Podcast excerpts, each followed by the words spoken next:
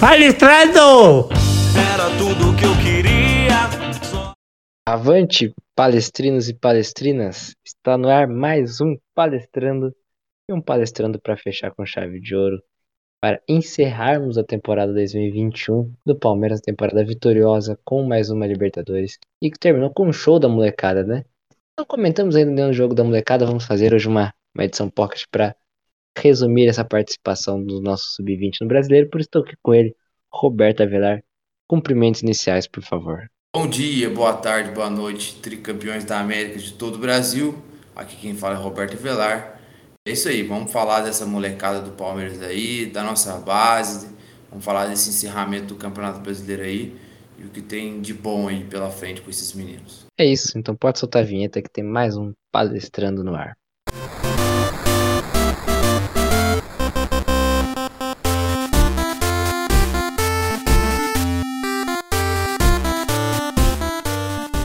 Depois da Libertadores, do grande dia da, da glória eterna contra o Flamengo, o Palmeiras entrou em campo mais três vezes com a nossa molecada, né? Com o time ali contra o Cuiabá com o time misto, alguns reservas, né? O Vitor Luiz, por exemplo, jogou.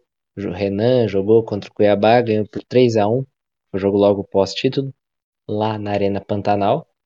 Depois empatou já com o time completamente, completamente não, né? 99,9% sub-20, só o Matheus Fernandes não era da base, time todo reserva. Palmeiras segura empate 0 a 0 com o Atlético Paranaense lá no Paraná.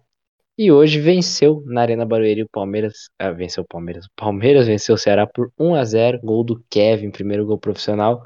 Lá em Cuiabá, os três gols foram feitos por Gabriéis da base, ah, aliás, por Gabriéis não, por Gs, né? Giovanni, Gabriel Gabriel, Gabriel Silva e Gabriel Veron. Os três gols oriundos da base palestrina. E pro Roberto, né? Acho que não tem muito que avaliar taticamente, porque não teve muito tempo para treinar. É, o próprio João Martins ad, admitiu no jogo contra o Cuiabá que não treinaram o time. Contra o Atlético e contra o Ceará, o treinador do Sub-20, né, Paulo Vitor, ficou responsável por, por comandar a equipe. Não dá pra falar muito de tática que você vê nessa molecada, né, Roberto? Eu acho que dá pra ver é tirar alguns meninos que se destacaram nesse jogo. Quais foram os grandes destaques da, da base para você aí, Roberto? Ah, teve bons nomes, né, Wesley, nesses três jogos. É, alguns já mais conhecidos, né? Como Giovanni, que vem firmando né, seu nome aí no Palmeiras, é como não só como uma promessa, né, mas está cada vez mais tornando uma realidade. Claro, ainda é cedo, ele ainda é, Giovanni ainda, ainda vai entrar em idade sub-20, é muito novo, mas a gente já vê uma personalidade muito grande nele, fora né, os aspectos é, táticos muito bons, os aspectos individuais, habilidade com a bola, enfim. Ele lembra algumas jogadinhas muito o Robin, né?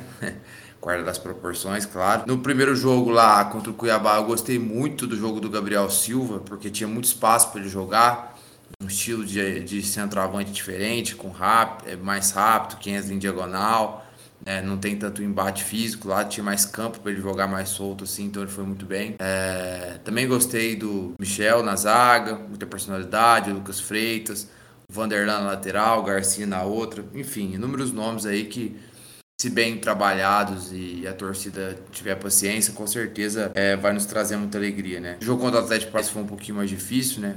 Até o Gabriel Silva teve um pouquinho mais de dificuldade, porque estava encurralado no meio de, um, zagueiros fortes, né? Como o Thiago Heleno, por exemplo, já não, o jogo dele já não encaixou tanto. O Giovanni também estava mais segundo atacante, foi difícil para ele também jogar. E hoje, na estratégia do Paulo Vitor, é, né, resolveu entrar com mais velocidade. O Gabriel Silva no banco, o Giovanni mais aberto, né? Mais de ponta que é mais dele. O Palmeiras fez um grande primeiro tempo, né? Poderia ter feito dois, três gols do que fez. Acho que a molecada, acho que o mais importante de tudo, independente de nome, X ou Y, é esse processo de formação do Palmeiras sendo bem executado. É todo ano nomes sendo fa falado que pode se tornar bons jogadores e abastecer o profissional e no futuro vendas que tra vai trazer bastante dinheiro para o clube, que também é importante. É isso que é importante, né? A gente vê essa reconstrução da base do Palmeiras lá em 2015, né? Com o Sampaio, com toda a organização que ele fez ali com a base, né? O, o Paulo Nobre começou o projeto e as coisas se concretizando ano a ano, né? É um processo a longo prazo, formação, ela não é, ela não, ela não, ela não, ela não é pelo resultado da copinha, né? Por mais que é, muitos acham que é isso, né? Perdeu a copinha, acabou, ganhou a copinha, é, já é craque, não, não é isso. É, tem inúmeras histórias por aí de jogadores que foram destaque em copinha, outros reserva durante a copinha, chegou no profissional, de inverter a situação, o caso do Kaká, por exemplo, né? Ele era reserva do, do Ricardinho quando subiram e o, o Kaká se tornou o cara, se tornou o melhor do mundo. Então, assim, é, a gente tem que olhar para o processo. Então, o Palmeiras vem fazendo um processo muito bom, é, trabalhando esses moleques de maneira inteligente, coerente. É, a gente vê até, vou, depois eu vou passar os resultados da base da semana, vocês vão ver que o Palmeiras vem chegando nos campeonatos aí sempre, em fases finais. Às vezes ganha, às vezes não ganha. Mas esse é o importante, né? Os, os resultados aparecem, independentemente de título ou não, de, que é um time de chegada e que é um time que está formando jogadores. Então, os jogadores chegam, como se torna um time de chegada na base, quando eles vão subindo aí profissional pouco a pouco, eles mostram serem jogadores de personalidade, né? Que não fogem do jogo, que foi o que aconteceu nos últimos três jogos. Essa é a minha visão, assim, panorama geral. É, além dos, dos garotos já dados, né, como conhecidos, né, a gente viu o Michel, o Michel no Paulista, o Vanderlan chegou a jogar Libertadores, o jogo contra o Defensa e Justiça foi titular, o Giovanni fez alguns bons jogos no Paulista, tido como uma promessa da base, mas alguns me chamaram a atenção, né, alguns jogadores que não, que não são tão falados, o, o Lucas Freitas foi um deles, né, como o Robertão falou, me agradou muito nos jogos que fez. O Kevin, que entrou hoje, entrou muito bem. O Vitinho era um cara que não tinha tanta. É, na base é, é bem visto, mas não tinha tanta uma prospecção tão imediata, né? Bem dizer, pro, pro, pro profissional. Eu não imaginava ele jogando profissional, atuando bem logo de cara. E é paciência do processo, como o Robertão disse, o processo é longo. A gente tem que pôr na cabeça que nem todos vão ser craques, não dá para cobrar isso. A gente tá vendo os meninos da base que ganharam tudo, a gente vê que eles oscilam, então nem todos serão craques. Infelizmente, com o coração partido, alguns, ao decorrer, ao evoluir, espero que isso não aconteça, mas alguns não, acabam não tendo nível suficiente para jogar no Palmeiras em alto nível, né? A exigência hoje é muito alta mas é bom que a gente tá formando bons jogadores. Óbvio que o Palmeiras, eu vejo algum. Acho que em toda posição tem pelo menos ali um que vai, você pode subir, você pode contar no que vem, porque a base, acho que a princípio você tem que completar seu elenco com ela, dar rodagem para os meninos, e óbvio, se tiver algum extra classe, bota para jogo, como é o caso do Veron, é, como é o caso dos meninos do Danilo. O Patrick é um caso que começou bem, oscilou porque é jovem, mas entrou muito bem na final da Libertadores. É, o Gabriel Menino teve uma temporada abaixo, mas acredito que vai. Veio, fez alguns jogos como meia nesse finalzinho e retomou, não diria o bom futebol, mas deu uma, uma melhora. Esses jogadores vão, vão oscilar, né? O Giovanni é nascido em 2004, 17 anos, absurdo. O, vocês têm noção que o Giovanni. Vou só pegar a data de nascimento dele aqui rapidinho para vocês verem. Que quando ele nasceu, provavelmente o, o Wagner Love já tinha saído do Palmeiras na primeira passagem. O quão absurdo é, é isso. Então, vai oscilar e é normal. E acho que o Paulista vai servir uma base. Hoje o, o Vina, no final da, da partida, na entrevista pós-jogo, elogiou a, garotada, né? O Vina, jogador do Ceará, disse que a garotada tá de parabéns, uma garotada jovem, mostrando personalidade. E é uma coisa que eu sempre elogiei a base do Palmeiras, né? Base molecada parece que é impipocável, sobe, não sente, é óbvio que vão ter dificuldades físicas, é, táticas, velocidade do jogo é diferente, a velocidade de raciocínio que você tem na base, é a velocidade de raciocínio que você tem no jogo profissional. Ainda mais quando você pega, por exemplo, no jogo passado, que foi contra o Atlético Paranaense lá, é normal ter essa oscilação. Mas eu vejo um futuro muito promissor nesses meninos, como eu disse, mesmo que alguns não sejam no Palmeiras, mas eu vejo que todos têm futuro. E queria deixar aqui, né, meu, meu registro aqui que Jonathan, que entrou no segundo tempo, passou esse ano pelo Primavera. Jojo, como era conhecido aqui no Primavera, é, fez a sua estreia no profissional, já tinha ido pro banco contra o Atlético. Feliz por um menino da. Passou pela cidade que eu, que eu tive, que eu moro, né? Na cidade de Natal, na cidade que eu moro, Primavera, que, que eu tenho um carinho muito grande aqui também. Então, fico muito feliz por esses garotos e espero que façam um ótimo Paulistão ano que vem. E ainda falando de base, pedi para puxar a vinheta porque o Robertão tem os resultados da base aí no próximo bloco. Resultados, agenda da base, tudo aí com o Robertão. Caneta e papel na mão, senhores, porque o Robertão irá dar aula sobre base agora, irá falar sobre o a semana e a agenda do Palmeiras nas categorias de base. Como já faz uns dias que a gente não grava o programa, né? É só avisar aí o ouvinte. É, pelo Sub-15, o Palmeiras eliminou o SKA, tá? que é o time do Edmilson, nas quartas de final. O Sub-17 eliminou o Flamengo de Guarulhos, nas quartas de final. E o Sub-20 eliminou o Santos, tá? Aí pela semifinal do Paulista Sub-15, ontem, quarta-feira, o Palmeiras perdeu o primeiro jogo em casa de 1 a 0 para o Ibrachina.